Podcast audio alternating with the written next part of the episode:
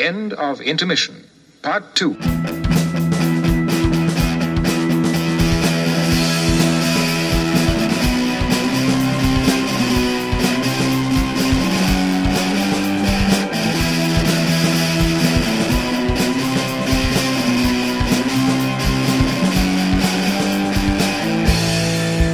Okay, welcome to Two Old First Talk Sci-Fi. I'm David Klink. And I am Troy Arkin. Today's episode looks at 2001 A Space Odyssey. This is part two of our two part episode. We're recording it on Saturday, January 15th, 2022, for broadcast on Saturday, February 5th. In case you missed it, please check out season two, episode eight, which was published on January 22nd, 2022, which was the first part. Uh, we have two special guests, Mark Askwith and Robert J. Sawyer. Troy did give a spoiler alert at the beginning of part one. We're recording this session via Zoom. We did provide a bio for Mark and Rob in the first part, and their bios appear online at our 2of.ca website. Welcome back, Mark and Rob. Great Thank to you. Delighted to be back. All right. So what we're going to do is we're going to jump right in with some questions. And, and Troy, you had a question about, I think, a comic of 2001 or something like that. Well, I did want to touch on the fact that um, uh, you know Jack Kirby was part of the the Marvel uh, 2001 adaptation that came out. I think I want to say like later 70s, and it might have even been part of the whole sci-fi boom that happened once Star Wars was out. I seem to recall, but I, I thought Mark might have some insights into this, and, and Rob, you may as well.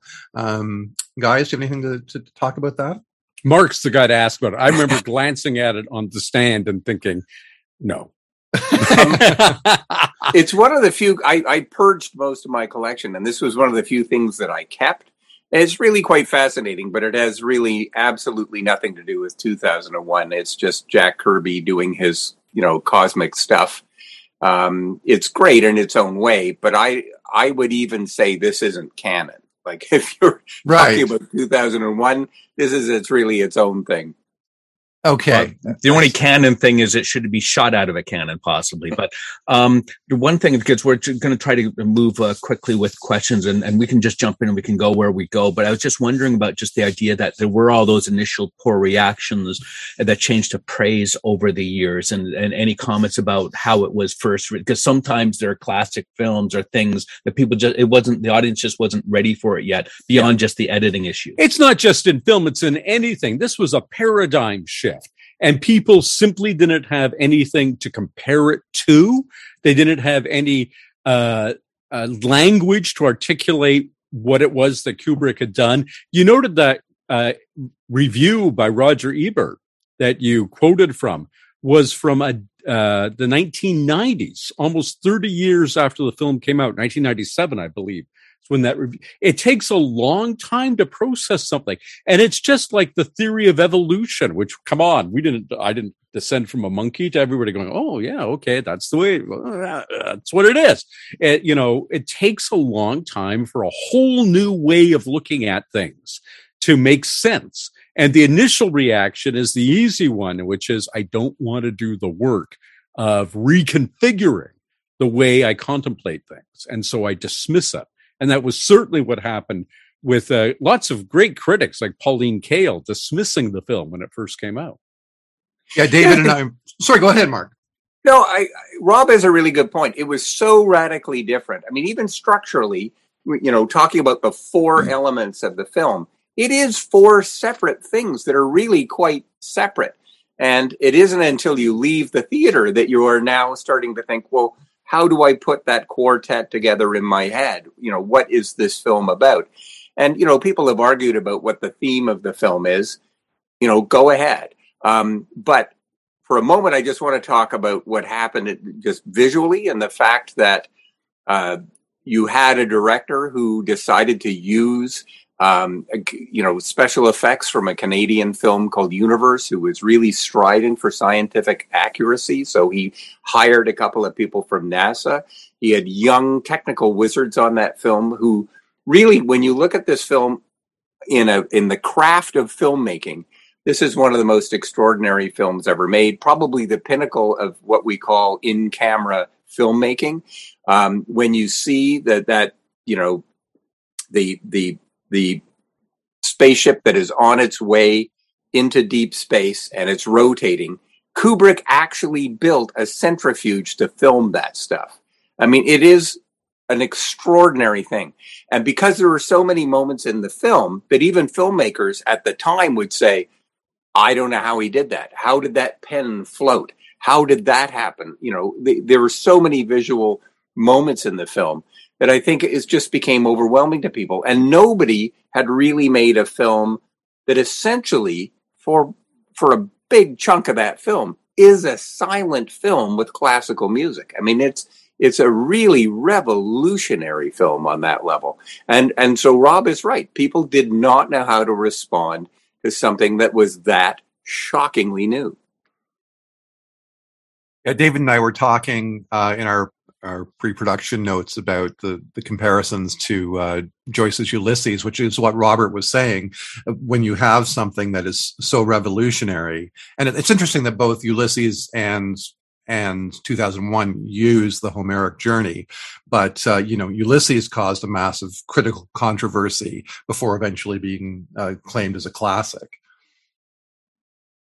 Well, and because it was so revolutionary, it's interesting now to look at so many films, and they all have their roots in 2001. So almost all the films by Spielberg, almost all the films by Lucas, you know, certainly all the science fiction films uh, Star Wars owes it a huge debt.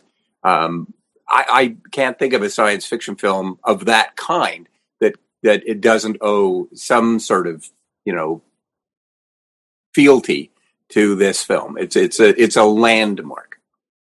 One of the things we wanted to ask you guys was, uh, you know, there's the famous quote from Kubrick saying that you know he wanted to create uh, sort of the first really great science fiction film.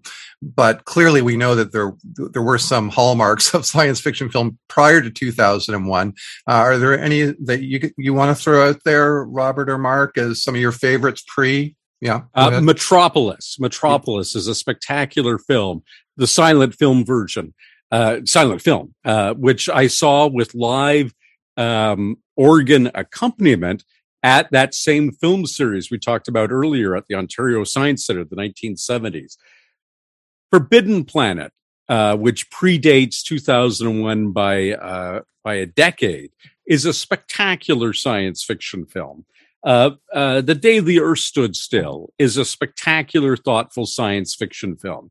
So, you know, Kubrick was an egomaniac. He took credit for things that were other people's contributions to the film. As you mentioned early on, Troy, Kubrick took a special effects credit, and that rankled quite rightly Douglas Trumbull. Um, and I maybe it takes that level of egomania to make a masterpiece, but it certainly wasn't the first good science fiction film, nor was it even the first, the only good science fiction film of 1968. As I say, the original Planet of the Apes came out almost exactly the same time, 1968. I mean, almost the same month, uh, and is uh, it came out in February in 2001 in April, so a couple of months later. Uh, also, a spectacular film. Yeah, I, I, have to agree with Rob. It really is extraordinary that Rob's three picks are my three picks. Were Metropolis. Uh, you can't look at 2001, I think, without looking at Metropolis. Really, an extraordinary piece of work of course, Forbidden Planet. Um, again, you know, big heady ideas are in that film. And then the day the earth stood still, also with political undertones and, and all of them are, all of three of those films are grounded in a certain kind of mundane world. All of them have political overtones. All of them have moments of, of visual poetry in them. Yeah, Kubrick stood on the shoulders of giants when he made 2001. Now he did achieve a remarkable thing, um, but he can't really claim to be the first. No, and if we really want to go back to the first, we could look at Journey to the Moon as well. In 1902, Méliès, absolutely, yeah. yeah, and and really, it's got to be seen as as groundbreaking for the time as 2001 was in '68. Absolutely. Well, and and weirdly, although it isn't directly quote unquote science fiction, the, the special effects in King Kong have to be mentioned mm. as well, which is a really extraordinary uh, film as well in terms of pushing what special effects at the time could do.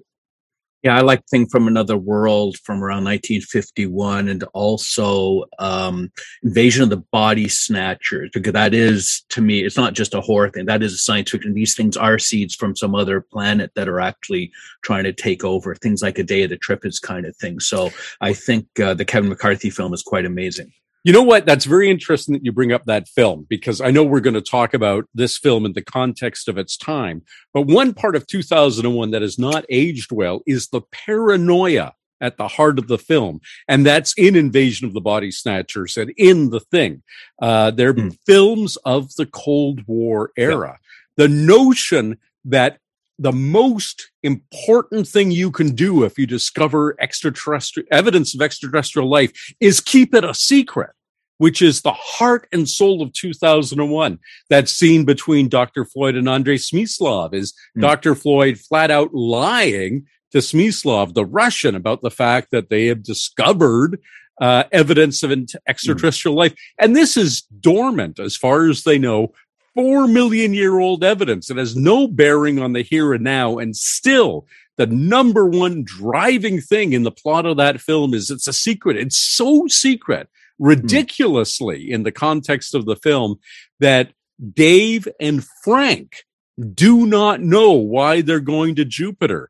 Mm. Hal calls it a melodramatic touch that they were hmm. trained, mm. that the other uh, astronauts, the ones who are in the hibernation uh, coffins during the flight, are trained separately. They know that they're in a voyage to discover extraterrestrial, uh, the origin of this extraterrestrial monolith. Hmm. But mm. this paranoia Today, we see news stories every few days or weeks about, oh, maybe they've discovered life on Mars. Maybe we've detected an extrasolar uh, entity moving into our solar system. Maybe there's an exoplanet that's just like Earth.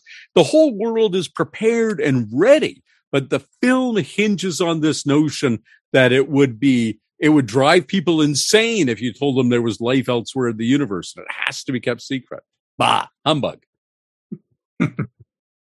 Yeah, I think that's handled a bit better in 2010, uh, the, the film 2010. The, the, the, there is the actual tension, what's going on on the uh, ship, and trying to figure out how to uh, resolve this. Um, I was one thing that that took me out just a bit was this idea, and they mentioned several times how Hal has control over basically all the ship's functions, yet is incapable of stopping Dave Bowman. Um, part of that I just didn't quite understand. There are two things there that are wrong. Uh, the first is we never see the emergency manual airlock until Dave uses it. Um, and uh, that I think is a filmmaking mistake. They were making up the film as you go as they go along. Uh, you know, um, to some considerable degree. I've got an, an, action figure here behind me as we're talking. You can't see it uh, in the podcast of one of the astronauts from Discovery. And of course, Frank Poole expires because there's a hose for him to breathe through uh, that gets disconnected by Hal, right? He doesn't get crushed by Hal. He gets asphyxiated by Hal uh, while he's out in the spacewalk. Those hoses aren't there in the sequence that had been filmed earlier on the surface of the moon with William Sylvester as Floyd and and uh, the rest of the Clavius base crew. And the reason they're not there is they hadn't thought about this moment where Hal is going to kill him. So the suit was modified later in the film to make it have this single point of failure vulnerability that no spacesuit designer would ever put in a spacesuit. And the point is that that door is a manual door. And so Dave manually operating with those hand controls, the arms of the space pod rotates around over and over again, a manual control, not an electronic one. And that's why Hal can't override it and Dave manages to get in. But in terms of filmmaking, it was Chekhov's gun going off before you had seen it hanging on the wall. There was no indication that there was an emergency, and they just had to pan by it at some point earlier in the film to indicate, ah, there's a way, you know, there's a door. It's in the back hmm. of your mind. And then when Frank, do, uh, Dave does it, goes through the manual door, you go, oh yeah, of course, the manual door. Why didn't I think of that instead of hey, wait a minute, this is literally a deus ex machina. He would die except for the fact that this thing, this mechanical device, this machina that we had never seen before comes to rescue him, being a mechanical airlock on the side of the spherical hall of discovery. Well, it's also odd that that he can actually make it all the way through the ship because if he's going to go out into with to retrieve um, Frank's body, the Frank's body, that Hal can't then take control of the ship, just like what he did with Frank's one to actually kill Frank. He could have taken control of Dave's um, um, pod pod you know, or he could have turned off all the air on the on the yes living condition, like like however it is. I just don't understand how. And maybe we just have grown up and have watched so much and understand so much science fiction and fantasy and all of this stuff over the decades that we think about that now, but maybe an audience back in the '60s may not have thought of. Right, we live with computers and virtually rounded to the nearest percent 0% of the audience of 2001 and 1968 had ever seen a computer, even mm-hmm. seen a computer. Uh, one do they question, expl- yeah, go ahead. I, I just want to say within that scene too, do they explain the circumstances of, of why Dave doesn't have his helmet? Yeah, he rushed out and, and he was already wearing the spacesuit. Uh, and he rushed out and simply didn't take it with him to save Frank. He assumed that he wasn't going to need it. He was going to go out, come back, but it was stupid to not take it. I mean, this is, you know, what we well, the abyss. Call, the abyss yeah, did the same thing.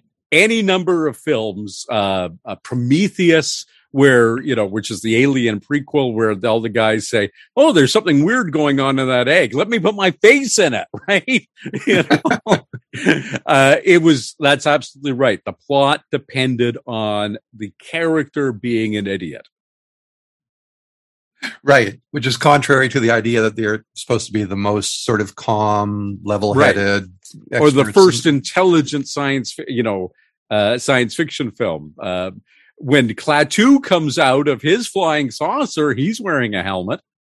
Yeah, look where it got him. But anyways, so um, one question we had, which I think uh, Troy had, was the idea that you cannot have the movie Star Wars without 2001. Is that a fair statement? Well, I think if you ask, you know, if you ask Lucas, he would definitely say that he was influenced in a huge way by 2001. I, I think to me, what that statement has always felt is that he looked at it and went, wow, you know, you can do the special effects. And partly too, I can tell a visual story. I can tell a visual story and I don't have to write a lot of dialogue, which of course is Lucas's Achilles heel as a writer. yeah. So, but you know, so for me, um, you, you, know, it's hard to pin down influence because you can look at a film like Hidden Fortress and say that affected Star Wars. But I think Star Wars might have happened without that.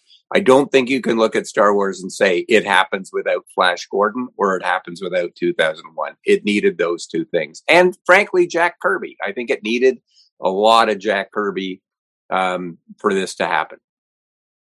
The film, I don't think Star Wars owes anything narratively to 2001. Yeah. But as Mark said, Lucas saw that you could do believable space stuff.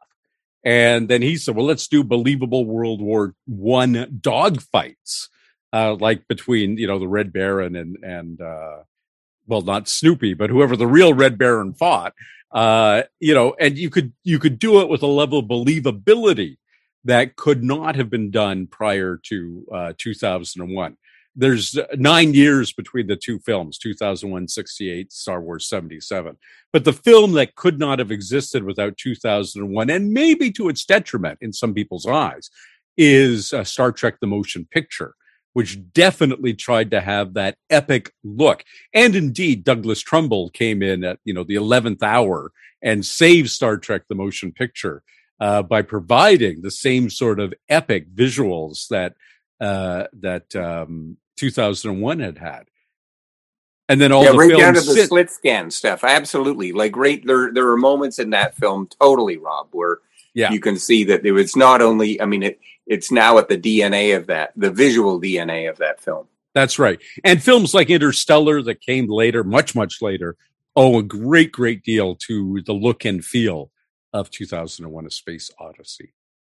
Yeah, and I, actually, even though in the past I have knocked Lucas for you know owing a debt narratively, that's not yeah what I I I wasn't going there. It was basically just that so much groundbreaking was done by Kubrick and the crew uh, with 2001 and, and in what could be done now. And I, I will say that the idea of epic, full orchestral, classical style music which John Williams brought to the Star Wars universe and subsequently every science fiction film, even if they had original scores, seemed to go for, is a direct descendant of Kubrick having used the wonderfully orchestral uh, classical music score in 2001. Mm-hmm. I mean, my first experience was with Star Wars, not 2001. And so when I eventually saw 2001 and I saw that uh, shot of Discovery go past us and then you see the rear of discovery and then i realized where the opening shot of star wars had come from that's know? right absolutely and i'm sure that was a tip of the hat considering that's the first uh, thing you see in star wars i'm sure it must have been um, anyway uh, yeah, and of, and of course, it was brilliant that uh, someone like Lucas realized that there was a need to have something like Industrial Light and Magic always in place, uh, you know, so these films could be made. Uh, we can. Um, we've got about ten minutes where we can just basically go back and forth. I, I did find something neat on uh, trivia from IMDb. The actual cable that was sent between um, Clarke and Kubrick, um, where um, they sort of exchange this idea of would you be interested? So Stanley Kubrick, Doctor Strangelove, Paths of Glory, etc., interested in doing film on ETS stop. Are you interested? Query, thought you were a recluse. stop. And Clarke replied, frightfully interested in working with Enfant Terrible. Uh, stop. Contact my agent. Stop. What makes Kubrick think I'm a recluse? Query um, this kind of back and forth before they decide, hey, let's work together, and that was quite the uh, uh, the working relationship. And he was the right guy to choose, Arthur C. Clarke. Uh, Troy mentioned this at the outset. There were actually three in genre and one out of genre big science fiction writers at the time. The in genre, Arthur C. Clarke, Isaac Asimov, and Robert A. Heinlein. And the out of genre one, of course, is Ray Bradbury. And the film simply couldn't have been done, I think, without Clarke's contribution. Asimov would have given something very, uh, you know, reasonable in terms of its extrapolation, but Asimov was in no way a mystic. And Clarke, for all of his rationality, was the guy who really did a great job of combining uh, you know, a, an interest in hard science and technology with a sense that the universe was a grand, awesome, and awe-inspiring place. You see it in Childhood End, Childhood's End, his novel. You see it in so many of his works. You don't get that sense out of uh, out of Asimov and Heinlein. Well, they did make a Heinlein movie, you know, Destination Moon, and it was as boring uh, and uh, pedestrian as you might expect uh, because it had nothing to say other than with interesting hardware, someday we will go to the moon. Clarke and Kubrick realized that as much as the hardware was wonderful, the movie wasn't about that. The movie was about what it means to be human, where we came, eschatological questions, where we came from, the dawn of man, what we're going to be in the near future, the uh, uh, uh, stuff on the moon, and Jupiter and beyond the infinite, the ultimate fate of humanity and of intelligence. And you wouldn't have got that from any of the others. And from Bradbury, you never would have got the verisimilitude, the real science, uh, uh, and the real look of technology that made 2001 such an enduring favorite. It had to be Arthur C. Clarke. Kubrick uh, not only was spot on in his casting of that film, as Mark said earlier, he was also spot on in choosing his collaborator. Yeah, not just the writer co-collaborator, but all the special effects guys. I mean, you look Douglas Trumbull. What a brilliant pick that was. And Trumbull was in his twenties. I mean, these were guys that that Kubrick had an enormous ability, and Richter was also a very young man, Daniel Richter, uh, to recognize enormous talent. He didn't need to see a CV that spanned decades. He could see the talent in the individual right at the beginning of their careers. I also appreciate just the character of Hal and and just how it, it you know, this is one of the early sort of artificial intelligent uh, computer characters and literature. One of the things that we've done in the past, even though we don't really have much time, but we could all sort of pick what our favorite sort of line or lines are. But I love this selection from Hal, where he says, I know I've made some very poor decisions recently, but I can give you my complete assurance that my work will be back to normal. I've still got the greatest enthusiasm and confidence in the mission, and I want to help you. And with Douglas Rain's voice saying that, it's just brilliant. Well, for me, the great Hal line, you know, comes from reality. Uh, one of the very first talking computers ever mm. attempts at speech synthesis sang this song. The title of the song, mm. by the way, is Daisy Bell, but uh, you never hear that. Daisy, Daisy, give me your answer. It's Hal dying as he sings this this charming little song about a bicycle built for two. It it really really uh, it really affected me watching the movie for the first time at the age of 12. That death mm. scene is is just Shakespearean to me. And the fact that it just goes as Rob said, it goes back to the very first thing that he was programmed to do and it, it I don't know. I I just find that heartbreaking. Yeah, for me, it was very similar to uh, the end of um, Flowers for War- Algernon. Oh, I think of war games with no. the, the, going back to basic, like the chess program to defeat it. But you're right. There's, uh, I wasn't thinking of Flowers for Algernon. Yeah. yeah. And the, uh, and just a genius to throw in, you know, a song that has that line about I'm half crazy. Yes. Yeah. All for the, for love, the love of you. you. Yeah. Oh, right. Actually, the, the full line works. Yeah. But there's a few questions just that that oh, appear. I, I, oh, go ahead, please, Troy. If, if, we have time, Dave. Yeah, I was yeah, going to yeah. throw in, uh, I guess, my two cents there for a selection. Um, yeah. And again, because you know Kubrick's film is uh, primarily visual and, and and nonverbal, actually went back to the source material or the original source material, I guess, the Sentinel. Um, and I love just the ending of of that story. Uh, and the last couple of lines are we have broken the glass of the fire alarm and have nothing to do but to wait. I do not think we will have to wait for long. It's a terrific short story. It is so quintessentially Clarke. Um, and uh, yeah, I just love that short story, The Sentinel. And in the novel, I've got to say, the last line of 2001, uh, you know, the Star Child uh, is in orbit around Earth. He's swept aside all the orbiting nuclear weapons and uh, he was not sure what he would do next, but he would think of something, mm-hmm. and that's the end. Just terrific, brilliant. Um, did we want to um, try um, I don't know if anyone's had an opportunity to come up with the the Schrodinger's cat, like having just an unusual or a different thing. Because we can do. If well, not, well, we can. Keep I going. have one, and I would love to do mine because believe sure, it or not, what we've been talking about actually works in terms of where yeah. I'm going to go. So. And we also we did tease it in episode one, so we should pay it off. Yeah. So shall I begin? Absolutely. Uh, I'm just going to go down. Yeah, yeah. no, no, no. Schrodinger's cat ahead, idea? I got nothing. Do you want to introduce okay. My cat is totally dead. Yours David? may be both, but mine's dead. Uh, do you have a little? Uh, do we just want to jump into it? Yeah, go right ahead. It's basically okay. just taking right. like something and, and just going going uh, gotcha. somewhere else with it. Alrighty. So in episode one, we did have our dream cast, and we would like to have our little warped version of that, which we call Schrodinger's cast um, for 2001.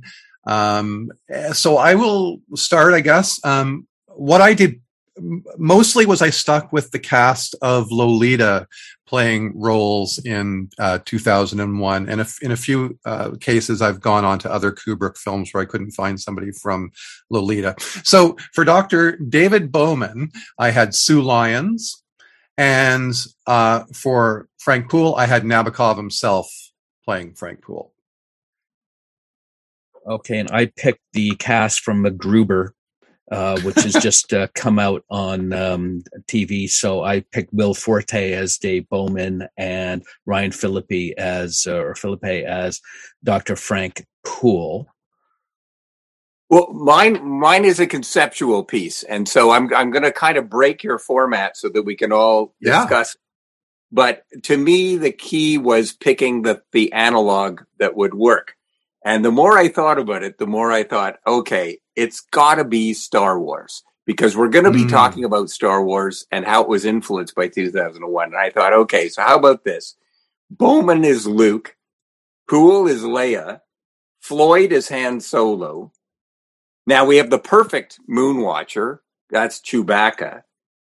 Mhm. Dr. Smyslov, of course, is Grand Moff Tarkin. Hal is my problem. So I'll Uh-huh. leave him aside. Uh, Who should Hal be? The monolith is R2D2. I love the whistles with uh, the monolith. I think that would be hilarious. The Star Child is C- C3PO. But who should HAL 9000 be voiced by? See, I think C- Obi Wan Kenobi Oh. or Darth Vader? I know. I, I think you've mixed it up here because I think C3PO should be HAL 9000. He's got that Mhm. very Uh-huh. congenial, Yes. uh, cultured British tone to him, which, as you know, uh, the actor Anthony Daniels brought to Lucas, who originally wanted a kind of a Brooklyn uh, esque, brusque characters. No, no, it must be very cultured and, and reasonable. Okay. Uh, oh, yeah. So that brings us back to who should play uh, the Star Child. And for me, Jabba the Hutt. He's he,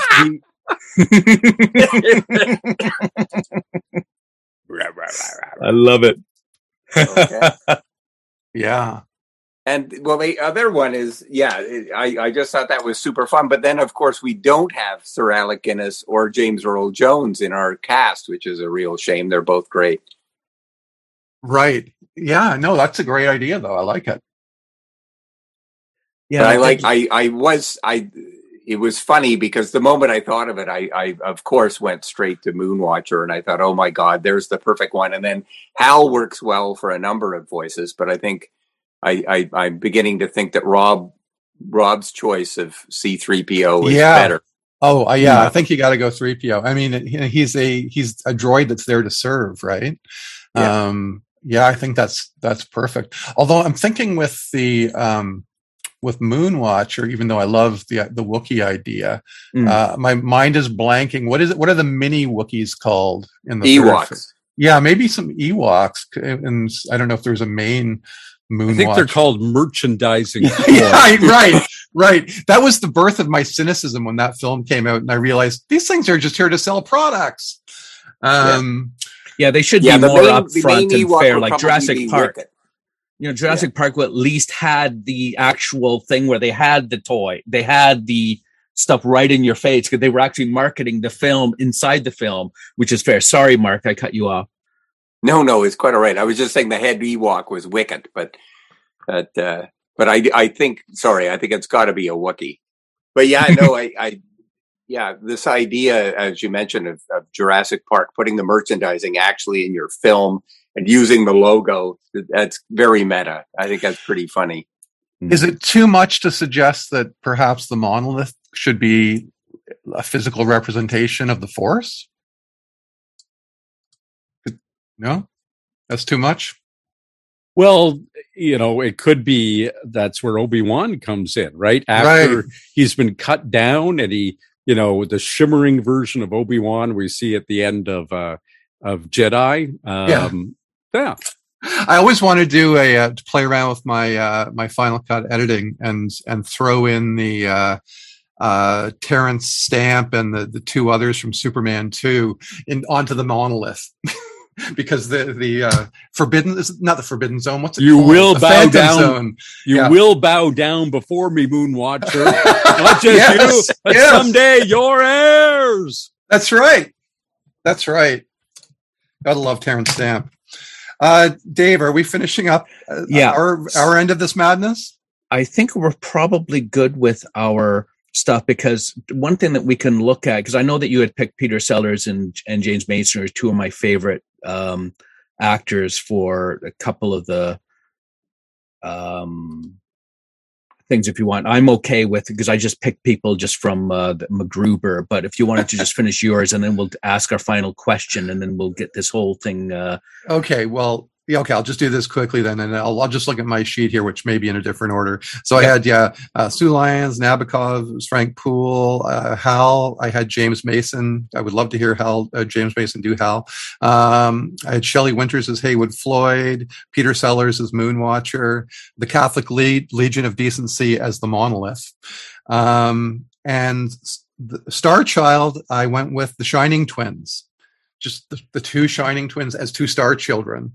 I thought that would be nicely creepy. And oh, it, do we call? How do we pronounce that name again? Uh, Robert, was it Dr. Smyslov? Andre Smyslov. Smyslov. I, I went with a Hitchcockian uh, moment, and I had Kubrick as him. Oh, One yeah, thing- yeah. Yeah, one thing, Troy, you were mentioning to me just pre pre the podcast was about the Catholic League of De- Decency, who had a number of issues with Kubrick films like Clockwork Orange and what was the other one that Lolita. they- and Yeah, they- Lolita. but they, you, what did you say about them with two thousand one? Supposedly, they gave Kubrick an award um, because they felt it tied in with divinity and man's search for for God, which I think Kubrick would probably bristle at. But Different move, different uh, movies for different folks, I guess. yeah. Uh, so, final question, uh, because we're just out of time here, is that uh, just for uh, uh, Mark and Rob, of course, is there anything that you may have picked up, say, in the last five or 10 years about 2001 A Space Odyssey that you didn't know before that surprised you when you learned about it? I think Daniel Richter's contributions to the film. Uh, he has his own autobiography out, and the book uh, Space Odyssey that came out for the uh, about the making of 2001 that came out for the 50th anniversary in 2018. Uh, also went into great detail about his contributions. He wasn't just a guy uh, who happened to be in a suit. He was very much instrumental in shaping the entire Dawn of Man sequence.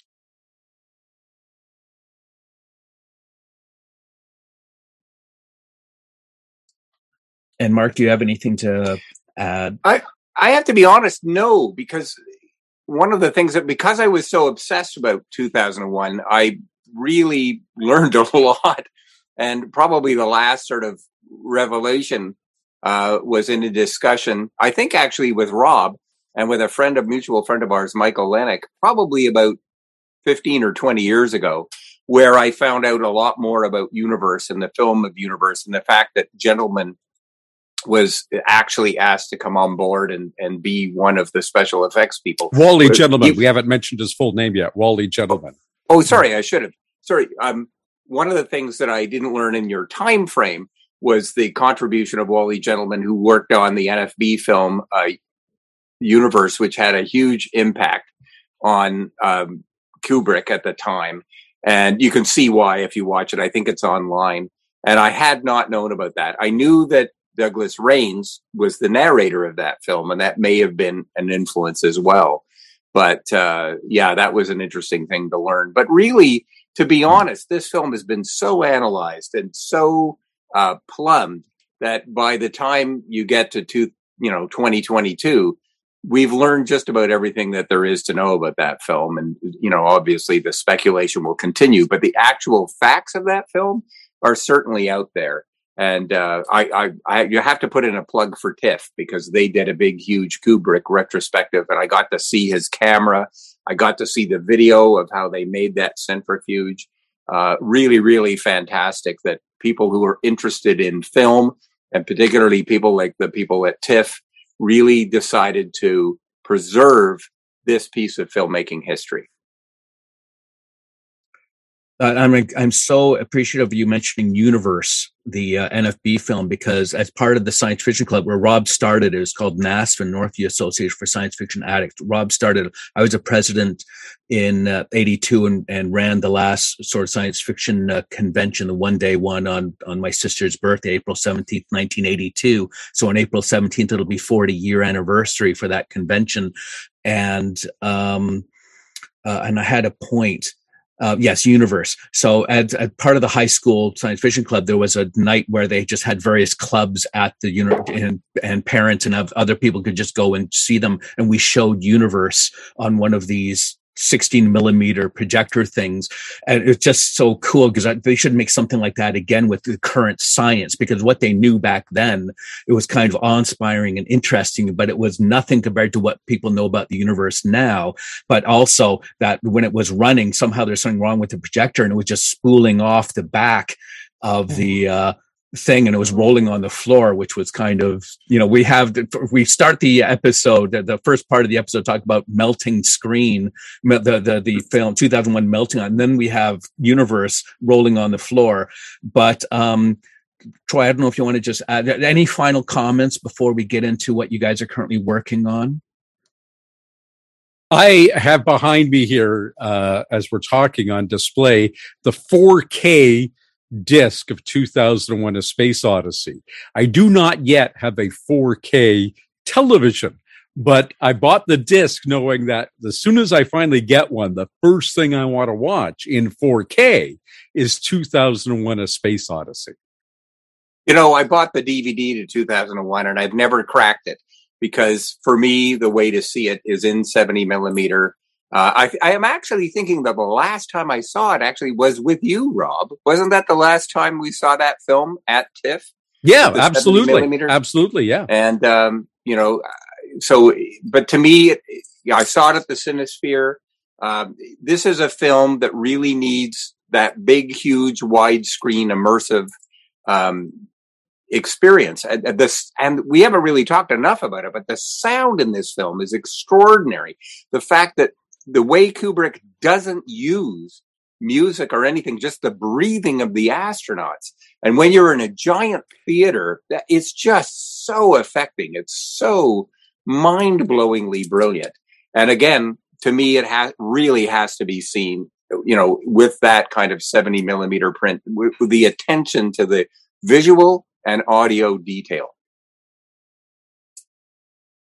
Did you have something to add there, Robert? Oh, just that that breathing. This is something I learned in the last 10 years is Stanley Kubrick himself.